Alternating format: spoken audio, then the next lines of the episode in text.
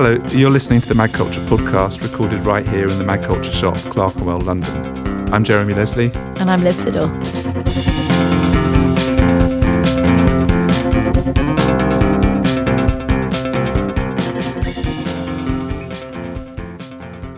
Hello, Jeremy. How are you? I'm good. How are you, Liv? Very good, thank you. What's been going on? Nothing. it's very quiet here. It's it's August. It's summertime, but you know we're not been consciously slowing down on the posting on the journal while we kind of have a rethink about a lot of things we're doing. We're not doing event any events. There's a lot happening behind the scenes. We did a reader survey. Yes. So we've got all that, all the data. We know who everyone is, and we're hunting them down. And Oh my God. uh, no, it was no, it's interesting, we, we, but but not particularly revelatory. It's a very international audience. People really committed to magazines. Hmm. Some interesting um, things, particularly towards what we might be posting when we kind of re, re restart the journal come September. Cool. So, did you learn anything interesting about your um, readers? I mean, I don't want to say no. because that because of course every single one of them is very interesting but but overall I think it just confirmed a lot of what we thought about how often people look at the website what they want from the website lots of lovely I mean there was um, a lot of positive stuff from customers of the shop on the, the online shop talking about they've appreciated our shift towards more ecologically friendly environmentally friendly kind of packaging and stuff like that Interesting. which I think is something magazines could do more of generally because um, there's a lot of plastic goes into all those mail outs and subscriptions. I know, especially with sort of women's glossies, they're often kind of wrapped in sort of cellophane type thing, which Hmm. Even I in the imagine shops, is you buy them sometimes with a they're, they're packaged with something, but it's a great big plastic wrapper and stuff. Is that because there's two magazines in one, which is often the Mm-hmm. case, or is that because they don't want you reading it in the shop? They want you to buy it. I think it's just to package it together. I mean, we, we, we know we have sometimes there, there are magazines here at the Mag Culture shop, and it's the, the reality. Certainly in our environment, the reality is if something's bagged in a bag, it's really annoying because it stops people browsing. I mean, I don't think they do it deliberately to stop people browsing, hmm. but the fact is, it does stop people browsing, and it's a real it stops people stops people buying. Full stop. It's a bad thing. It's a bad thing in shops. It's, but if obviously when you're mailing stuff, you need to put them in packages, and it ought to be at least recyclable. Um, there is this, this um, starch-based packaging that's available. So the Guardian newspaper sends all their their subscription issues out and that, and more and more magazines are doing it. But I was talking to our friends at Park Communications, the printers. They they they offer it, but it's considerably more expensive as an Ah, option as well. Of course, I mean that's the issue. So I until, mean, until yeah. there's a major take up of it and it becomes much more normal. And what would the alternative be? Sort of paper, but then you couldn't see what's inside. So it's kind of There's there aren't really that many. Which, um, which should be more expensive, I think. I mean, those really thin plastic wrappers are just probably dirt cheap, but they're just really irresponsible. tricky. One to think about though. Yes. And what else is coming up in autumn? We've got And London. then, so yeah, so we're quiet now, but we're planning into the autumn. We've got lots happening in September. So there's the the pop up will be popping up at the London Art Book Fair from the fifth to eighth of September. Not only have we got the pop up shop, but we've, we've got the um, it's the second year we've done this with our friends at the Whitechapel Gallery. There's the Mag Culture Quarter, which is a whole set of tables. So part of the book fair will be a magazine fair, which will be hosted and run by us. It's the Mag Culture Quarter. So that will be there, and we've got a series of talks. So all, all, most of the magazines that are going to be um, selling their uh, wares on their tables we'll also have a chance to do a little talk about the magazine. cool. And, um, Who's going to be speaking? Do you know yet? so among those with tables who'll be speaking are uh, It's Freezing in LA, Contra, Sabat, uh, the kids magazine Okido. Uh, looking forward to OOF, uh, the, the editor of OOF magazine, the art and football magazine will be talking. So there's a, there's a wide range. Every, each one of them will present their magazine and very briefly as a sort of like a, a quick mix, bang, bang, bang. Yeah, sounds great.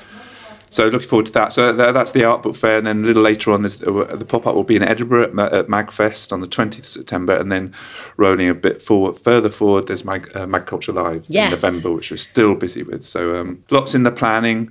It's all there to happen. The one thing that is continuing into, uh, through August and September is, is our podcast, and here we are. Here we are. Here we are. Meanwhile, I've got an update from the last episode of the podcast. You might remember we were talking and admiring the pickle magazine Club Sandwich. Anna Broujean, who makes the magazine, came into the shop shortly afterwards and clarified a couple of things. Um, I asked her to explain a little bit more about the magazine and tell us a bit more about what else she's up to. Club Sandwich is a magazine on food, but I didn't realize that people would think that the ingredients we were going to talk about would be the ingredients you can find in a sandwich. It's actually a really good idea. We didn't think about that when we came up with the name. Uh, we choose ingredients rather kind of randomly. The first issue was the egg because it made sense. It's like the birth of something. And then we moved on to the mushroom and then the pickle. So it is things you could put in a sandwich. I guess everything is good with bread, but no, that's not really what the magazine is about. When I'm not doing the magazine, I'm an artist. I work on different things. Uh, I studied photography, but I also do books, installations. I work with sound and videos. Right now, I'm working on a new project that is actually a cannibalism project. Uh, I love cooking books and I collect them. So right now, I'm doing a cooking book for how to cook your friends, how to cook your loved ones. It's gonna be pictures uh, that you could find in a cookbook, but if you look closely, you can actually see brains and stomachs, and I'll explain to you how to cook them properly to be able to have a feast. For Club Sandwich, we're working on two new editions. One is going to be actually a, a, special edition, like a shorter one about uh, food baskets, footballs, uh, that you could find in old paintings. So we're going to go back to art history and see also how it translates to contemporary artists. And the next proper issue would be on chocolate, and that would be for Easter, hopefully. Thank you, Anna. Very much looking forward to the chocolate issue. And yeah, thanks for correcting us when we thought your magazine was about sandwiches when actually it was just about food in general. Other new magazines, uh, hers was new. There's well, there's the new gym class. Yes, exactly. Which we've been having a look through. It's different again. They change it. Steven Gregor who makes it shifts it around every every issue. It seems. Yeah, this is uh, this is really interesting. This is um, kind of a very slim, floppy, very standard paper, black and white zine, I suppose. Yeah. And on the front is an illustration of a man with an enormous torso and a beard and a buzz cut with he's covered in tattoos of famous magazines logos and it's actually an amazing issue probably one of my favorites it's this issue is called the autumn winter issue uh, Wintour, aka Anna Wintour.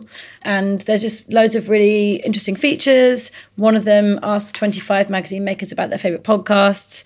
There's a nice feature about best magazine covers, which includes the New York Times magazine's What Happened to Air France there is an excellent feature in which big magazine people select their favourite magazine cover from history. And Marissa Bourke, who's creative director of Elle UK, uh, or was in between 2004 and 2012, it says, has picked this amazing Elle magazine cover from June 2010 which is a very, very pared back cover with just the masthead, and then this very blurry image, which if you kind of squint your eyes, you can see as Kylie Minogue, and it says in small letters, Kylie, come into my world. And she says about this cover, the blur was achieved in camera. It was an accident when focusing on the day, but we noticed it when editing later and kind of loved it. It was shot by David Slijper, one of my favorite photographers. He has a great positive sensibility shooting women in particular, I think. And this cover was one of a few I presented to the editor, Lorraine Candy, as an option for our subscriber cover. She loved it too and decided we could run it.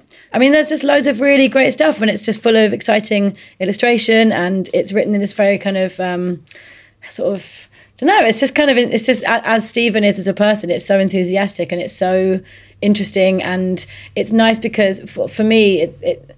A lot of the time we look at um, magazines that are so full of long form writing, and actually this you can just digest it. Everything's kind of like 100 words here, 50 words there, and that's just a really I just quite enjoy that. Actually, yeah. it's a bit of a, a, bit of light relief, yeah. and also it's nice but, to see loads of names of people who make magazines inside this mag- inside this magazine and just think that you know we, we know quite a lot of them now and it's just it's cool to see. It's almost like having all your friends in one publication. It, well, and it, it feels um, nice. yeah his passion just comes through on every page. He's really obsessed about uh, uh, about magazines in, in, a really positive way as we are. We share a lot of the same love as you say. And I think this he's settled on the right format for it. But let's let's we spoke to him to explain a little bit more about that format. Returning to a zine type vibe with this new issue of Gym Class was really a no brainer for me. Keeping the cover price as low as possible was a real priority at the outset when I first sat down to start making this issue. It was like, okay, how I, I want to keep the, the cover price as low as possible, and what do I have to do to do that? What that means physically for the issue is it's 32 pages, it's got a self cover, it's printed one color black, it's black and white. Uh, it's printed on 70 GSM paper, which is the lightest paper the, the printer, Buxton Press here in the UK, would comfortably work on. Designing the issue, it was a priority for me that the issue didn't look too slick. I actually set myself a brief that the issue needs to look like a well designed Boy Scouts newsletter, and um, I think I think it. Well, hopefully it does. I think it does.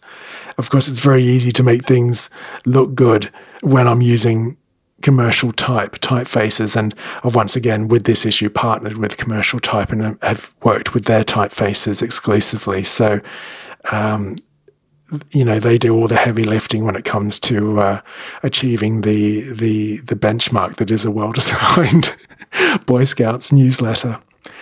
I have, for the first time with this new issue, collaborated with the illustrator Jason Ford, who is represented by Heart Agency here in London. And Jason illustrated the whole issue cover to cover. He's created an illustration for every article in the issue.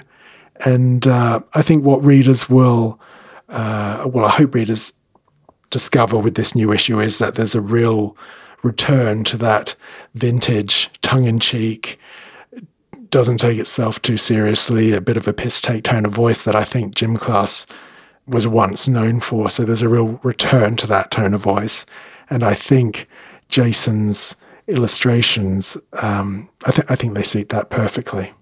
Uh, thanks, Steven, for talking about the new issue. There, it's uh, as I said, it was um, it's interesting that he's found this format. It does feel. I mean, this is issue number seventeen. I think almost every issue of his magazine has changed format in one way or the other.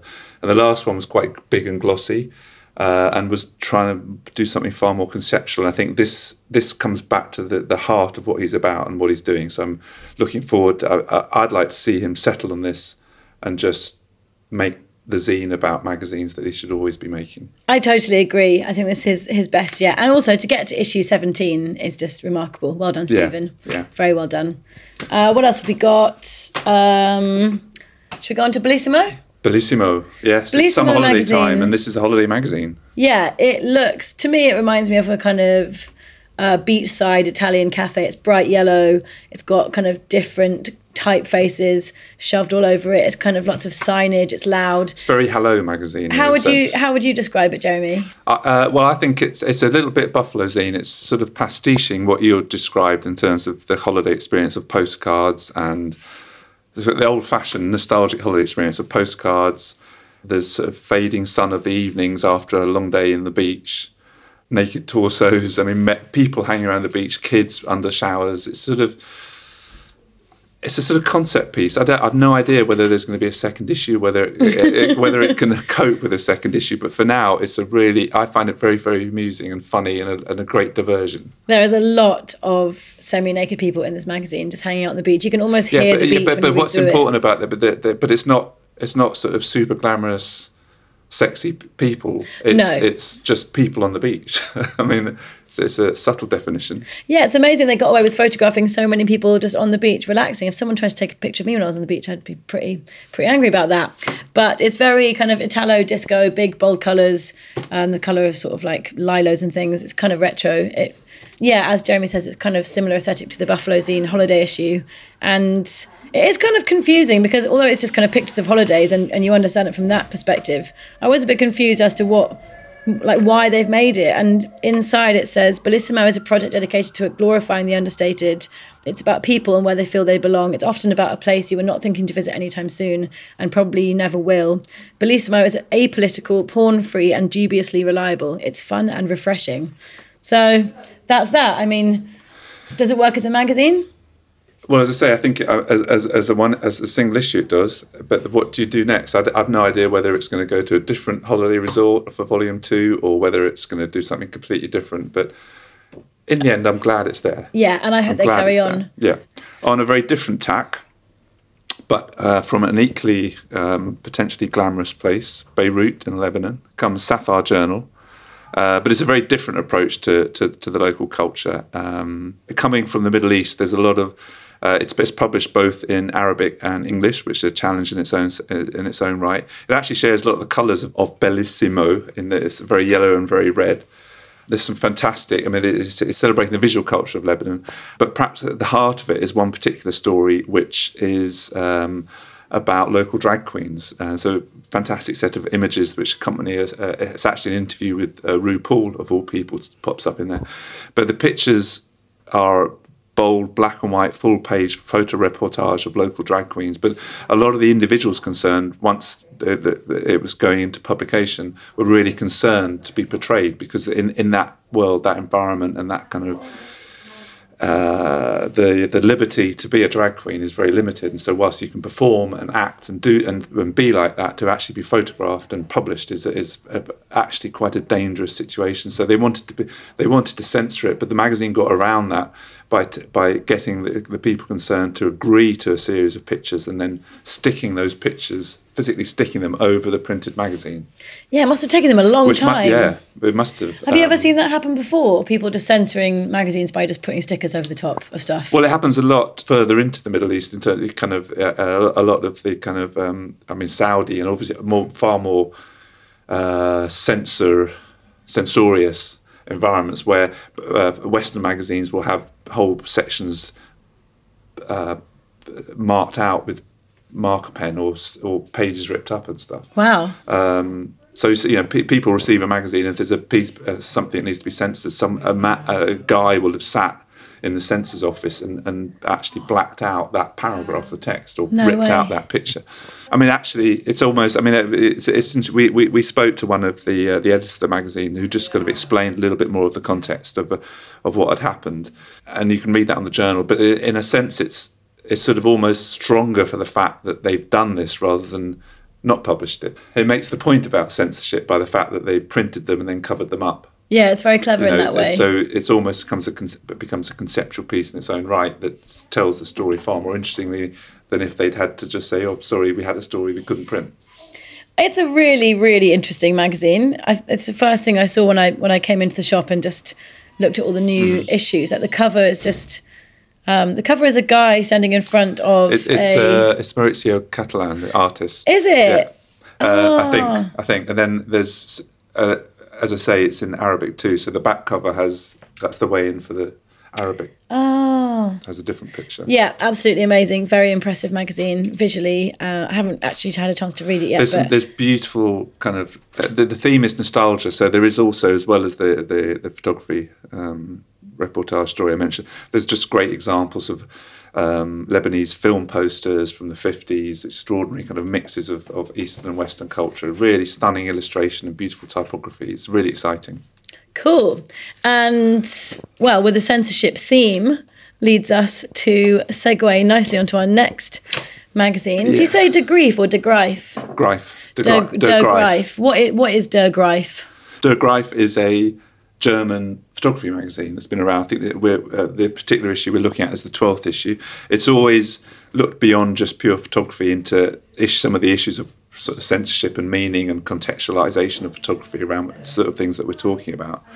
But this particular issue has caught our eye because of the strength and the power of, of not just the imagery, but the sort of story that goes behind it.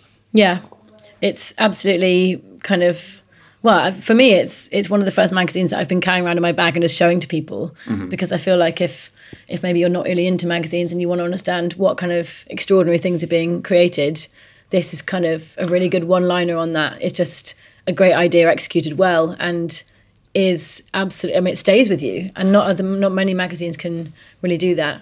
Rather than me trying to sort of candidly explain this issue of Der Greif. I'm going to read from um, the kind of what's that bit called? The leaf. Uh, inside the introduction inside the magazine, and it says, as guest editors of issue 12 of Der Greif, Broomberg and Chanarin sent out a call for images that are too private, too quiet, too violent, too political, too subversive, or too explicit to share online.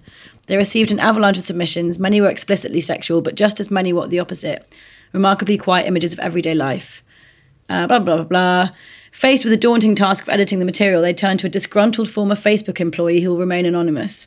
Content moderators are human arbitrators used by online platforms alongside computer algorithms to censor content. They are the front line of in a war in a war of images and endure videos of beheadings, rapes, child molestation, and other forms of violence on an hourly basis.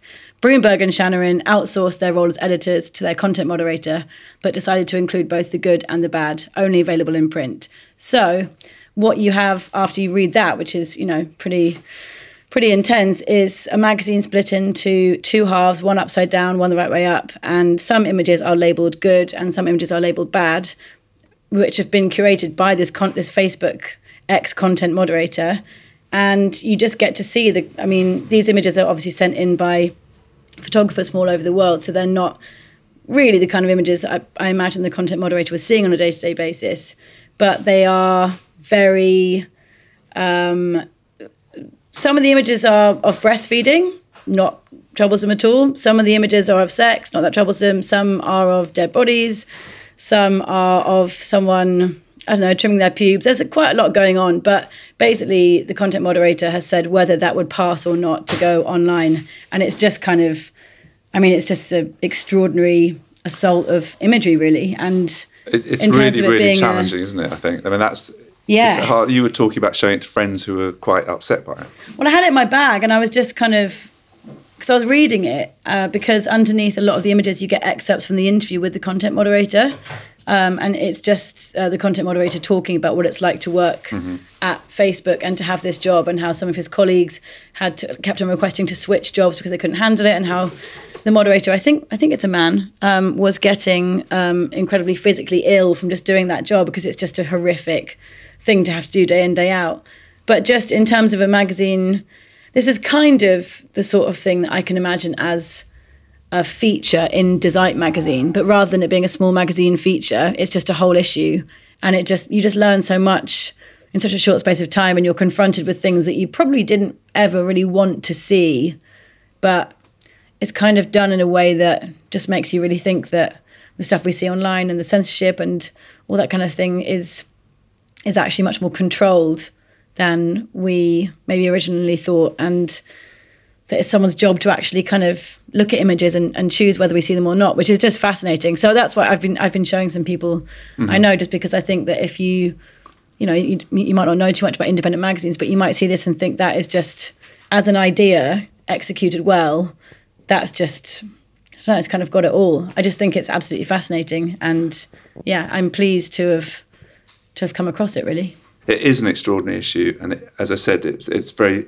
it's very challenging. And I think everything you've said. I mean, it's it's one of those magazines that really reminds you of the power of magazines. And to put it in some context, I think you know we um, it, it's the magazine that went out uh, with this month's stack delivery. Yeah. and and uh, you know in terms of censorship and making decisions about how you distribute something and how you share it with people steve watson who runs stack had to make some quite complicated decisions around that and we spoke to him about the decision process he made in terms of how he was going to include that issue of uh, de Greif in the stack delivery system We sent out the latest issue of De Greif as our August magazine for Stack subscribers, uh, and it was without doubt the most difficult and most stressful delivery we've ever done.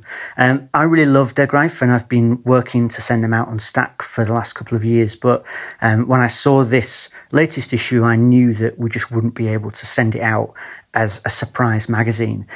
Of course, we always want to send our subscribers unexpected things that they might not pick up for themselves, but I think in this case, the imagery was just so graphic and potentially offensive that I think there's actually an important issue of consent with it. I think that it's one thing to be presented with extremely challenging material if you've opted into seeing it, but I actually thought it would be irresponsible um, for us to deliver it um, in the same way that we would do just any other magazine. But then for all that, I knew that there are lots of our subscribers who would definitely want to get hold of it. So that's why we decided to contact all of our subscribers and for the first time ever, tell them what we were going to be sending them. So basically, we explained um, what the magazine was all about, and you had to click a button to specifically request the explicit version. And we worked with the team at De Greif to get hold of recent back issues. So the idea was that you could either choose the explicit one, a back issue, or something else altogether. Um, and if we didn't hear back from you, then we sent out a back issue. Um, we started the process of contacting people at the start of last month, um, and we got a totally amazing response. I think that about 76% of respondents to our first email asked for the explicit version. Um, and along with that, we got loads of messages from people thanking us for taking so much trouble over it and being so open about the whole thing. I think that overall, in the end, it was roughly half and half between people getting the explicit version or the back issue. Um, and almost nobody said that they wanted to be sent something else altogether.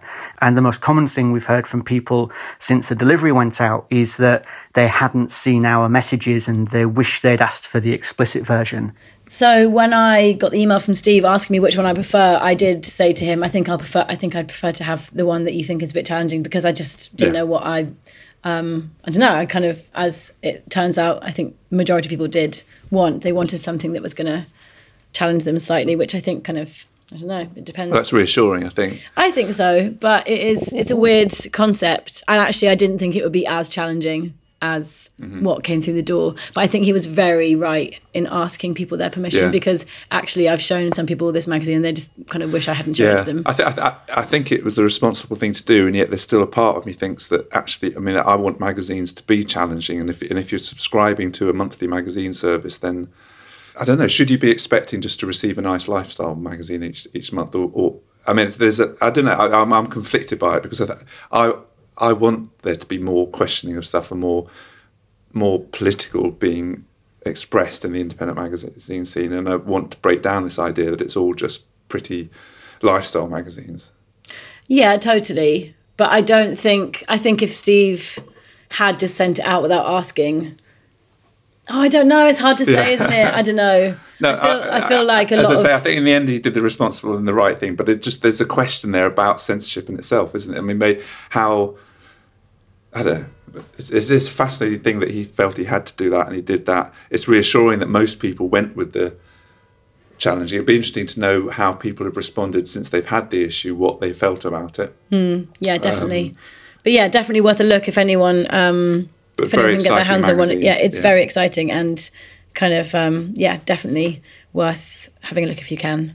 Another magazine that's recently uh, taken on a very serious subject is the New York Times magazine, um, with a very a very all-encompassing project that has um, saw a special issue of the magazine a couple of weekends ago, a supplement in the newspaper, and they're going to be doing a big um, multi-part audio series online um, and, and follow-up stories for the next um, sort of couple of months. is marking the, the 400th anniversary of the beginning of American slavery, and it examines the way the legacy of slavery continues to shape life in, in, in, in the United States.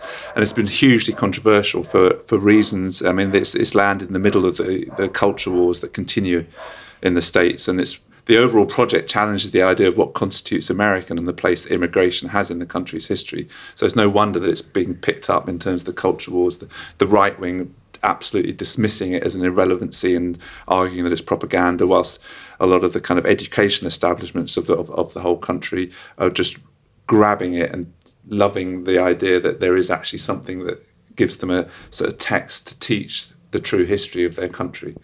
Um, it's an extraordinary thing, and uh, check it out online.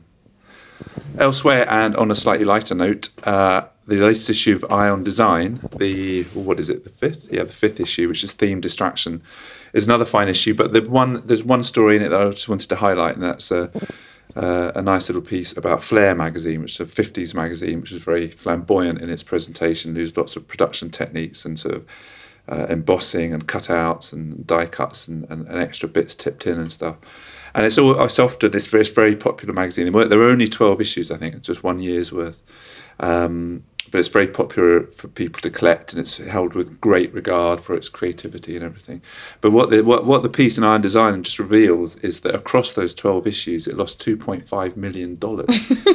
um, which apparently is 26 million in today's money. So anybody that kind of looks back to the 50s and thinks, oh, it was great, it's so easy to make fantastic, fabulous magazines and make lots of money. Not so simple. Not so simple. Yeah, I can't wait to read that. It looks really good. Yeah, that's a yeah. Uh, it's worth. I've got I've got I've got some copies of that. Maybe we need to have a look at that on the back issue one day. But um, but talking about money, we stay in New York. It's all very American centric at the moment. But uh, we stay in New York and. Um, a final section of one of the events we held at Mag Mag Mag at Vitsoe early this year when we were out there is a conversation about the business uh, side of publishing. It's uh, two sports publishers. It's Rob Hewitt, who recently launched Oh So, the magazine about um, and for uh, female skateboarders, and Caitlin Thompson, who's the publisher of Racquet, the tennis magazine. And here they they talk brand relationships uh, in in that sporting market. I have a sense that the brands are desperate to work with people that are authentic and doing yeah. something genuine, and, and kind of there's a desert of the regular content providers, the regular publishers aren't doing it right, and as yeah. soon as they meet you guys, they're I think just for, clicks. Yeah. For skateboarding, um, and sorry to interrupt. Uh, part of the appeal is uh, just kind of come, you know, just kind of come along with this magazine and pitch a big company, and they're like this sort of. Um, sells itself through the lens of being the, of the true skate culture, which is DIY, mm-hmm. uh, DIY skate culture, and you yeah. just kind of you do stuff to make it happen. And it's back to you know like design and the state of design. If you if you want to feel like you're contributing to design right now, uh, editorially, journalistically as well, I think you know the game is you can just start start and, and do it, like pick mm-hmm. up and, and do something. I also think, um, for me anyway, we I think we're in a pretty good position because we have more brands who want to work with us than we want to work with. Um, that's, yeah, that's and there's a couple things that I would say. One of which is a huge dis- to make a huge distinction between working with brands and having advertising in our mm-hmm. magazine. Those are two sort of different conceits. We are still quite small. Our circulation is quite small we'd like it to grow, but the ceiling for any of these magazines is probably under 100,000. That's mm. fine mm. if you have a direct relationship with your reader. They're paying you directly because they like what the world in which you're immersing them. And I think that that's like the value proposition, right? Um, you know, these titles probably all cost somewhere around 15 to $20 US and you you know what you're getting. You're getting something really highly curated and highly designed and highly um, you know lovingly put together. Um, and if you have any sort of brand interaction in there, one hopes that it's served up to you with the same sort of curatorial eye that has brought you the rest of the editorial content. It's not totally true, but it's usually true. Um, and then if you do that, you have the freedom to say, okay, well, I'm not going to sell you an ad, so don't buy one. But if you'd like us to de- design something for you, if it's a good fit for mm-hmm. us, if it feels like it's native to our world, of course we'll do it because it's fun for us. And that's yeah, a nice yeah. way to opt in. And so to get to the business sort of side of this a little bit, you know, e commerce is still our big biggest driver of revenue we find that people discover our magazine and then they go on our site and buy maybe a subscription but more often issue nine and then eight seven six five four and mm-hmm. a t-shirt and a poster uh-huh. and that's a great yeah. way to sort of continue to build steam through the years because you have a bigger and bigger catalog and these issues really don't age they don't for us and i would probably wager that they don't age yeah, for, don't, for most yeah, of this right yeah, and so you know and that's a, that's part a, of it is sponsorship part of it is sort yeah. of how you leverage your mm-hmm. e-commerce mm-hmm. to sort of you know whatever your commercial experience retail experience is how, how you leverage it with your sort of micro community i think is more important than um, you know than reaching some sort of mass um, mass size mm-hmm. and i think again when a brand enters our world and i'm sure this is true of you too like we are only going to transact on it if it feels authentic and we can actually deliver on the conceit have you have you had a situation where you've had to cut off a relationship? I mean, it, does it always go smoothly, or no? We've certainly we we've tried to manage expectations in terms of what we can do. I also think um, uh, we ha- we try to sort of say like we are good at storytelling because we're actual journalists. Most of the time, when you work with a creative agency, you're working with someone who is doing a bad version of one of these things, mm-hmm. um, and so realistically, you might as well just come to the source and not get eight layers of pricing and you know, junior yeah. creative agency assistants yeah. scheduling meetings and having conference calls all the time. You know, you can, they can deal directly with you, they can deal directly with me. Um, but yeah, sometimes we've had to say like, oh, actually, we can't throw you a four hundred thousand dollar event. That's not going to work. It's not yeah. going to be good. You guys, sh- if you want to hire influencers to take selfies in your clothing, like I'm not going to stop you, but like that's whatever you want. We gave you a beautiful print magazine to accompany our issue, and it went out to all of our magazine stores and our subscribers. So I think we try to be realistic about what we can deliver on really well, mm-hmm. and hope that nobody's sort of feelings get hurt. So I, I sense you're both talking about building a kind of niche audience and a committed niche audience. How much react? I mean, how much do you hear back from them in terms of what they think? Do, do, do they feedback? Do you Quite hear? a bit. Yeah, they're yeah. not shy. Yeah, they um, they let you know what they Yeah, think, okay. which is great. And it's also um, just you know the people who enjoy skateboarding um, let you know what you what they think. Uh-huh. I mean, one of the best sort of I was actually talking to someone the other day.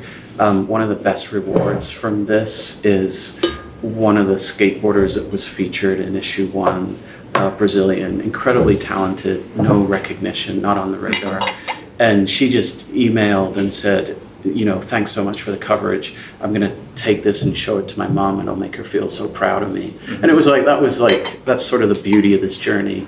Like you're reaching out to these girls who are struggling first and foremost, just every day with what they do, and then the fact that they're skateboarders is another layer to it, and their parents are like, yeah, what are you gonna do with your life? Um, but it's something they enjoy. And then you know they are so talented and creative in their endeavors, and then you know you get a response like that. It's like Yeah, makes it worthwhile. yeah, there's something like wow, there's a there's a reason for it to all gel like that. Um, And what about criti- I mean, negative criticism? I mean, if you, you had a response. I yes, know- I did have um, actually halfway through issue one, um, I had a a really hardcore skateboarder on the west coast um, kind of relay through a photographer that I shouldn't be doing the magazine because I'm a guy. And I, I that is Uh-huh. a very valid and important point, and I definitely respected that point. But again, um, for me, it was it's this isn't about me. I'm just I just happen to be able to utilize this random skill set that I have and this opportunity that sort of presented itself, this muse that arrived, and mm-hmm. just kind of went with mm-hmm. be, wanting to actually help someone like that and tell their story. So I think you know being stubborn and passionate is something that propels us, and you kind of just take the good mm-hmm. and the bad, and you just kind of believe in the process and hope that the outcome is somewhat Yeah, sure. I th- also think like if somebody else wanted to make a magazine, yeah yeah and and, off, and try it. and ag- yeah, Yeah, well, yeah, exactly. Yeah. and to, to the point of Thrasher, which we talked about early on, I'm very adamant about the fact to all the girls that I, you know, asked to do something with that I'm not Thrasher. I'm not trying to be Thrasher. I actually don't really care about the tricks that much mm-hmm. because that's what Thrasher does. And you know, the idea of the magazine in general, like the underlying philosophy, is to actually slow down the process of skateboarding to get to know the person who is skateboarding, opposed to the the trick that they're they're doing. We know they can do the tricks because as soon as they do the trick and they land the trick and master the trick, they put it on Instagram and it's a Yeah. story, or they put it on YouTube or their Facebook page.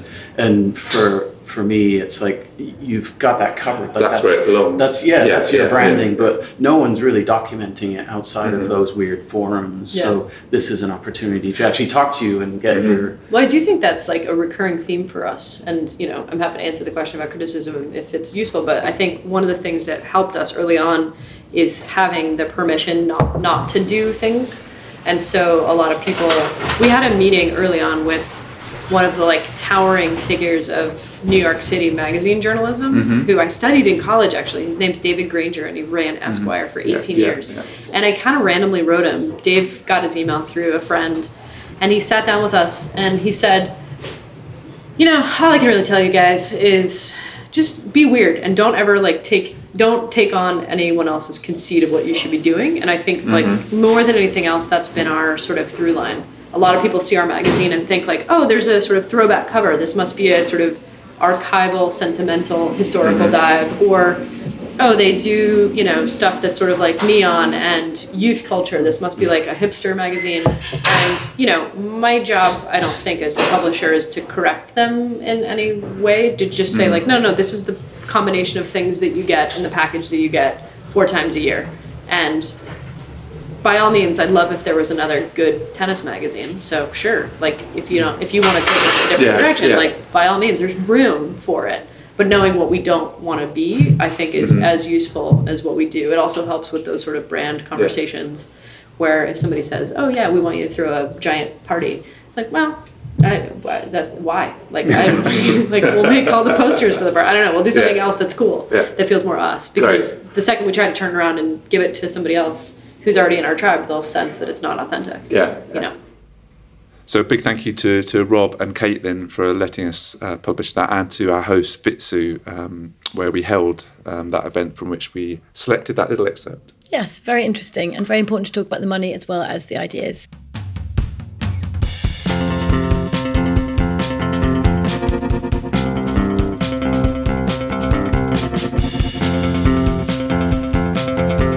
London Printers Park Communications are a key part of the independent publishing scene, helping ambitious magazine makers make their dreams a reality, both in the UK and the US. Park offer a wide range of services to make your magazine stand out in a shop like magCulture. As well as supporting this podcast, Park are a regular part of our annual conference magCulture Live, where their shelves of magazine samples always attract plenty of attention. Just like magCulture, Park Communications love magazines and we're proud to have them as partners.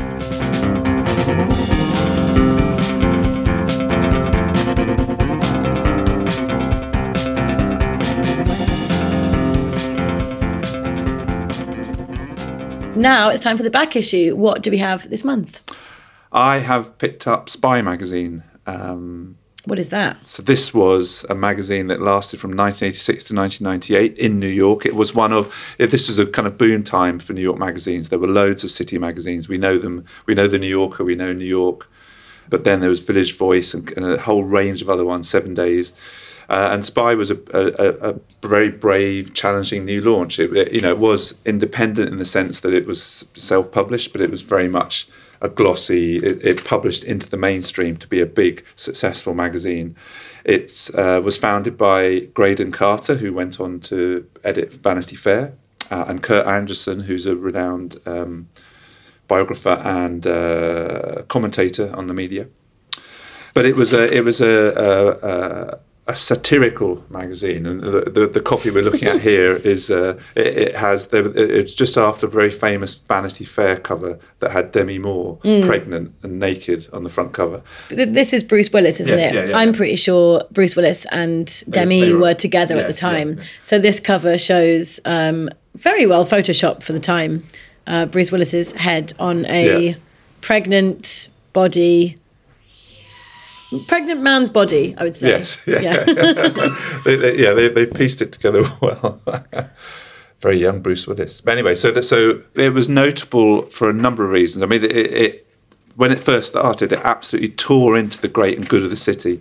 It mercilessly mocked the likes of Donald Donald Trump before anyone really outside of New, New York knew who he was. He was simply That's then good. just a kind of slightly failed um, property tycoon in New York. Was also notable for its distinctive art direction and design a a whole range. I mean, I think this this is the era when he had the likes of Tibor Kalman and Stephen Doyle, who, who who did some work on the magazine. But there's probably um, under Alexander I- Isley and uh, the wonderfully named B.W. Honeycutt, who kind of devised the whole kind of visual sense. Uh, in particular, the use of cutout faces dropped into text to illustrate gossip. Um, and it's been a hugely influential sort of look for magazines ever since, not least in New York Magazine. Then later, when Graydon Carter became editor of, of Vanity Fair, that look went with them.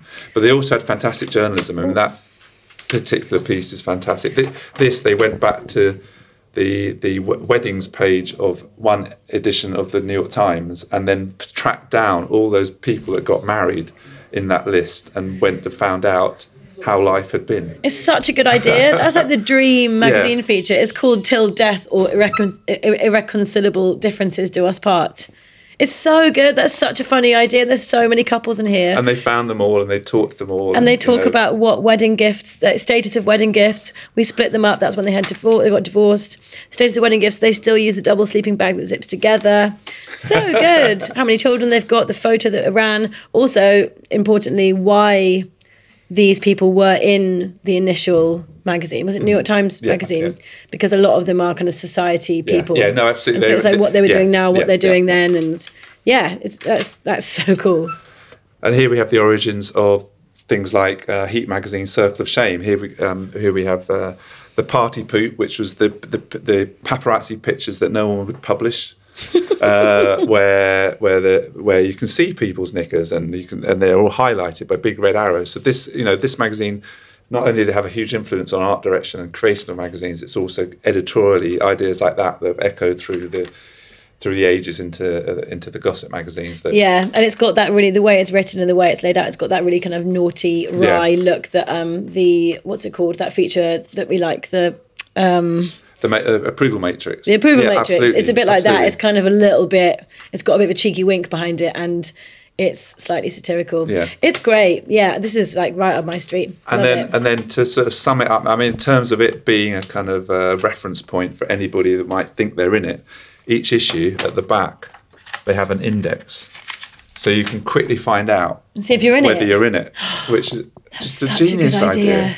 Such a good Fantastic idea. idea. We just you have index in books. Why not have an index in your magazine so you can quickly There's look through? something nice to think about famous people kind of like hurriedly flicking through magazines though to see if they're in it. There's, uh, there's a fantastic book called Spy: The Funny Years, which sort of sums up, and it's it's a little bit self-congratulatory because it's written by the people that made the magazine. But there's some great insights in there about how, for instance, clearly Donald Trump was looking through the index every time, and Yeah, as soon as he had a reference, he would kick off a, a lawyer's letter to, Before he was tweeting. publishers. Yeah. Yes, exactly. Yeah, that's that's really great. That's such a good one. Thank you for introducing that. Uh, and that's what we've got time for, I think. I think it is. So We'll see you next there. time. See you next time.